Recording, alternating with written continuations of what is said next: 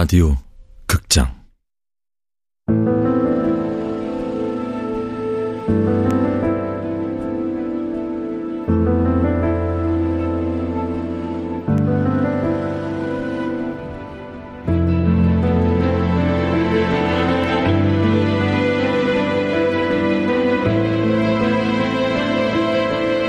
바비와 루사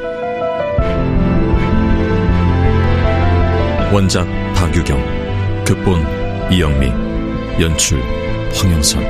열세 번째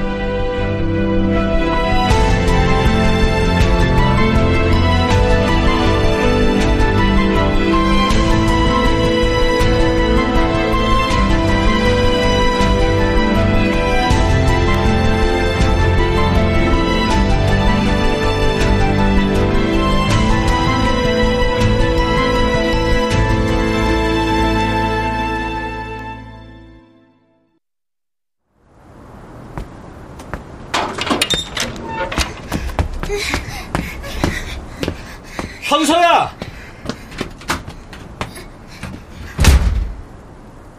아, 근데 쟨 누구야? 대체 어디서 저런 애를 데리고 온 거야? 12년 전 우리 현서랑 너무 놀라지 마세요. 애가 아주 몰골이 말이 아니에요. 뭘 제대로 못 먹었는지 비쩍 마른 데다 몸 이곳저곳이 상처투성이에요. 교복은 또 왜 저래? 흑투성이해. 또 학원 영어 선생이란 여자가 부죽였나? 부모라면 아이의 말에 귀를 기울여야 해요. 현서가 하는 말을 좀 들으세요. 아이의 트라우마는 부모에게서 시작됩니다. 왜 본인이 잘못되었다는 걸 인정하지 않으시죠? 건방진 년. 지가 뭘 안다고? 아, 아, 머리야.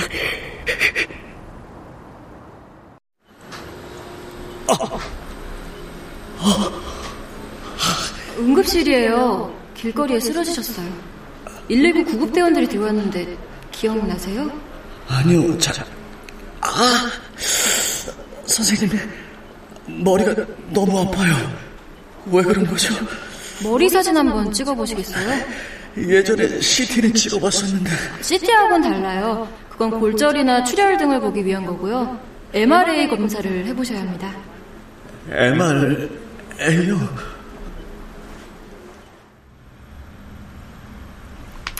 여기 보이시죠? 여기 뇌 앞부분. 이게 전두엽입니다. 예. 사람의 성격이나 감정 같은 걸 조절하는 기관인데 여기 작은 꽈리가 있어요. 어, 혈관이 뭉친 것 같은데 네, 이것 때문에 감정 조절에 문제가 있을 수 있습니다.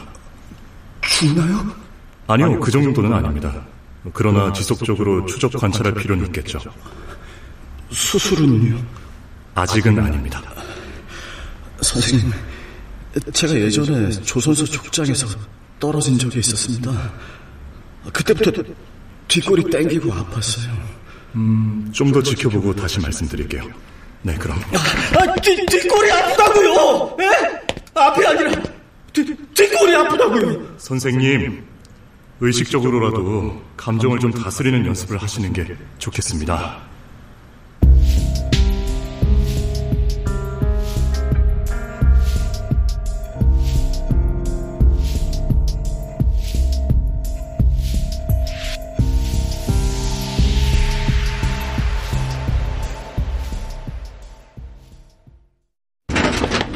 아이고, 형님.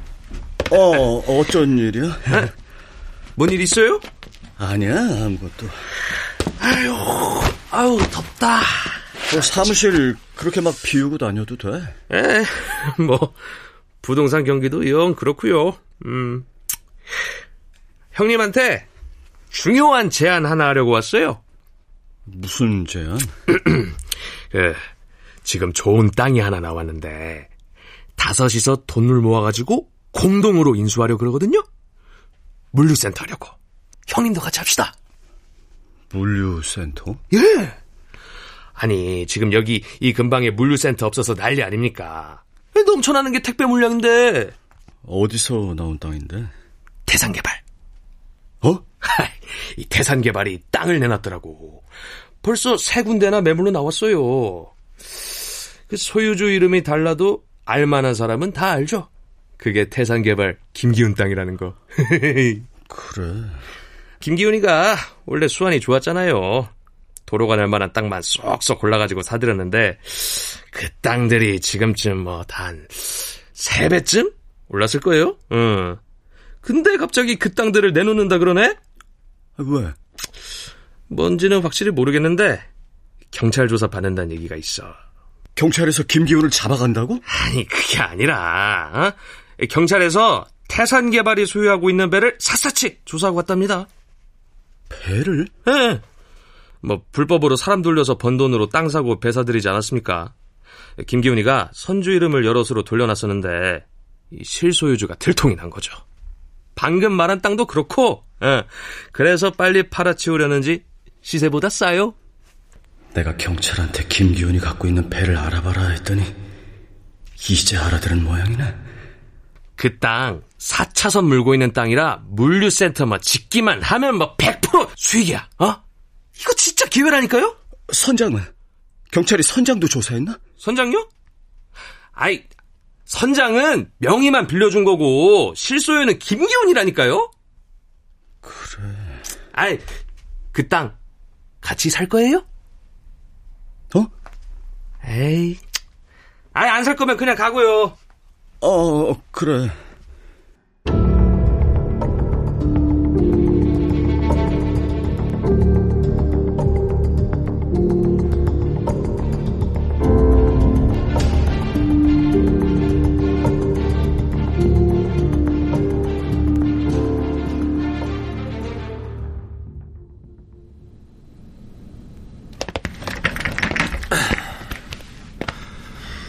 오시느라 고생하셨습니다. 김기훈 대표님. 아유, 안 그래도 지준혁 형사님이 어떤 분인지 한번 보고 싶었는데 이렇게 만나 뵙네요. 물어볼 말이 뭡니까? 빨리 하고 끝냅시다. 나도 바쁜 사람이고. 태산 개발에서 운용하는 인력의 규모가 시에 등록된 수보다 훨씬 많은 것으로 추정이 되는데 그래서요. 태산 개발에서 각 사업장에 파견한 노동자 수는 지난달만 300명이 넘었어요. 그런데 시에 신고된 노동자 수는 157명입니다. 157명이 다니까요. 경찰이 지난번에 태산개발 측에 명단 요청했었는데 그런 걸 우리가 줄 의무는 없죠? 안 그래요? 김기훈 어쩌면 이 인간은 거대한 대포가 지키는 성 안에 있는지도 모르겠다. 그가 있는 성을 부수기 위해선 대포부터 부숴야 한다. 자유 선장 어디 있습니까? 그걸 내가 어떻게 합니까? 그쪽이랑 통화한 기록 우리가 다 갖고 있습니다. 솔직히 말하면 나도 속았어요. 속아요? 그 자식이 내 배에 어린애를 태웠을지 어? 어떻게 알았겠습니까? 자유호가 김 대표님 배라는 건 인정하시는 거네요. 네? 방금 내 배라 그러셨지 않습니까? 그리고 그 배에 어린애를 태웠다는 건 어떻게 아셨습니까? 그동안 선장이랑 연락을 하셨나 보죠? 아, 아 그거는 제가 어린애가 죽었다고 하고 그 배에서 혈흔이 나왔다고 하니까 개인적으로 좀 12년 전에 말입니다. 아동 폭행과 관련해 형을 선고받은 적 있으시죠? 징역 6월에 집행유예 2년. 야, 그거 다 잘못된 거예요. 저런 애들을 때린 적이 없습니다. 일 때문에 새벽에 나가고 밤늦게 들어왔습니다. 집에서는 잠만 자느라 마누라 얼굴 볼 시간도 없었는데 애들을 때린다는 게 말이 됩니까?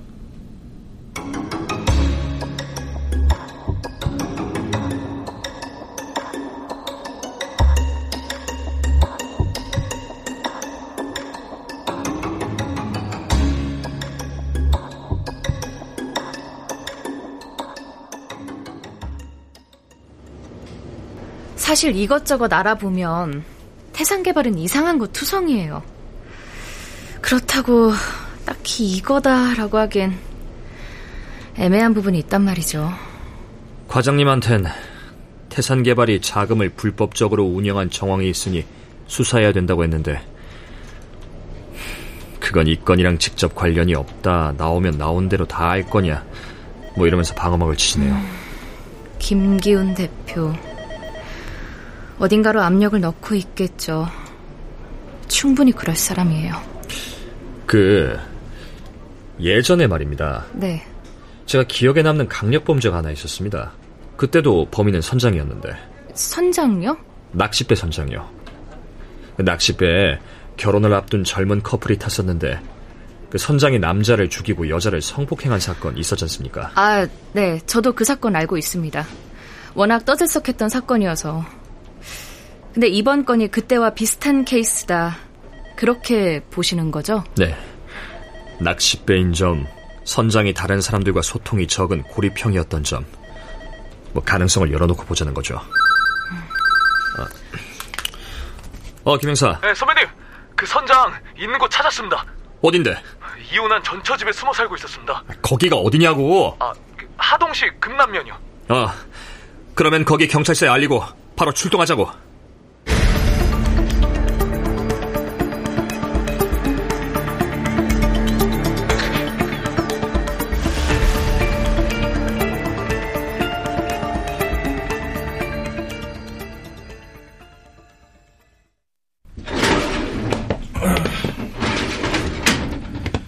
어, 미서가 웬일이야? 김기훈 대표님께서 형님한테 보낸 선물이 있어서요. 김기훈이 나한테? 뭐야 이게? 와인인가? 골프채인가? 그리고 이거 현서 가방 아니야? 이걸 자네가 왜? 그건 현서한테 직접 물어보시고요. 대표님께서 애는 잘 데리고 있어 달라 그렇게 부탁하셨습니다. 애라니 현사가 데려온 아까 그 애를 말하는 건가? 다 알고 왔습니다. 아, 뭘 다 알고 와? 대표님은 형님한테 고마웠던 마음 잊지 않고 있습니다. 12년 전처럼 이번에도 애써달라고 하셨습니다. 애써달라니 뭘? 선물 박스 열어보면 알 거라고 하셨습니다.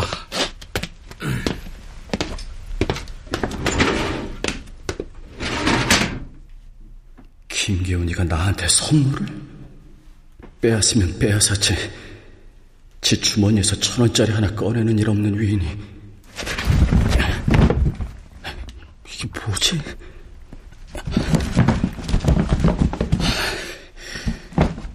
미치겠네. 가만. 아무리 생각해도 김기훈 이놈이 나한테 선물을 보낼 턱이 없어. 혹시 폭탄 아니야? 상자를 열자마자 쾅 터져버리는?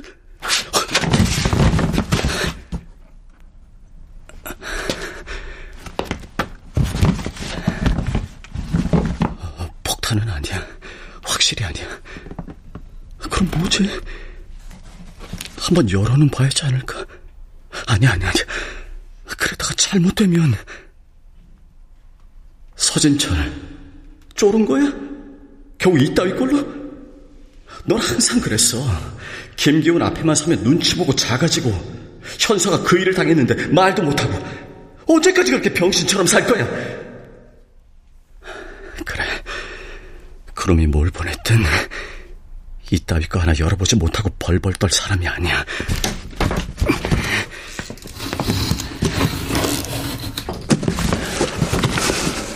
이게 뭐지? 어!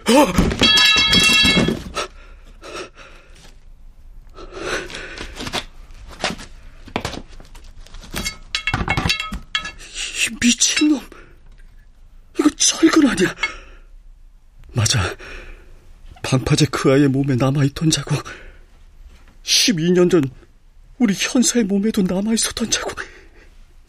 이거였어. 그럼 이걸로 애를 때린 거였어? 이 개 같은 자식이!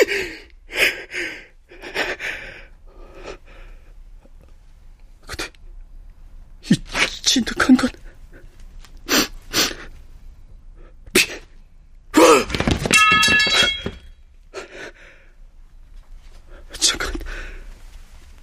자식이 왜 이걸 나한테 보냈지? 현서야! 현서야! 누구야? 대체 어디서 철원을 데리고 온 거냐?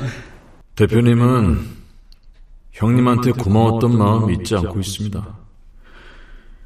12년 전처럼 이번에도 애써달라고 하셨습니다. 이걸로 현서가 데려온 그 아이를 지금 나보고 다 뒤집어 쓰라는 거잖아. 이런 미친 새끼가! 안 돼, 안 돼, 안 돼, 안 돼.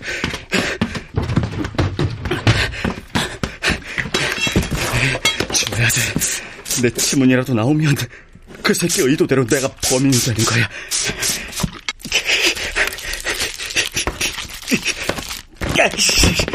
어, 왜 이렇게 안 좋아져?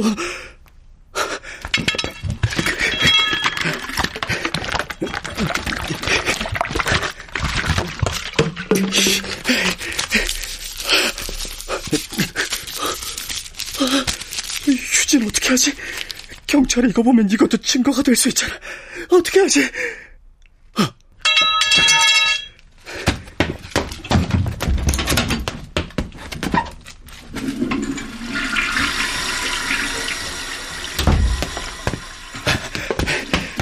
이것부터 숨겨야 돼. 아니, 아니, 아니, 아니. 감춰도 경찰이 결국 찾아낼 거야. 김기훈이 개새끼가! 어, 그래. 방법은 하나야. 즉 돌려보내야 돼.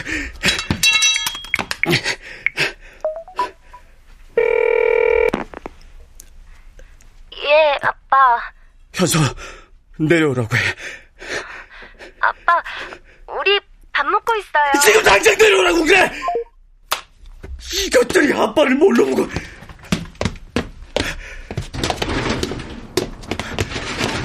내가 누구 때문에 온갖 희생을 하며 살았는데 어떻게 어떻게 여기까지 왔는데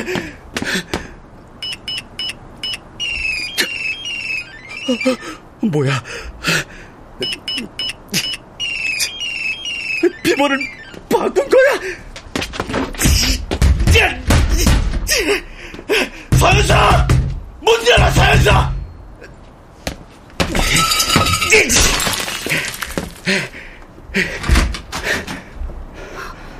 아빠. 뭐야 너 뭐 하는 놈이야 쟤 어디서 데리고 온 거야 아, 아빠. 말안 해! 아빠, 안 돼요! 비켜! 안 돼요, 아빠! 비켜! 아빠! 하지 마세요! 언니! 언니! 언니! 언니! 숨 쉬어! 손 똑바로 앉아! 아빠! 그만하세요! 네! 아, 아, 하지 마요! 하지 말라고요! 밀어! 아빠를 밀어! 왜 웃어? 너 지금 아빠를 비웃는 거야? 누구도 우리를 함부로 대할 자격 없어요! 자격? 그러니까 제발 우리한테 함부로 하지 말라고요, 아빠! 이게 누가 누굴 가르치려 드는 거야? 아!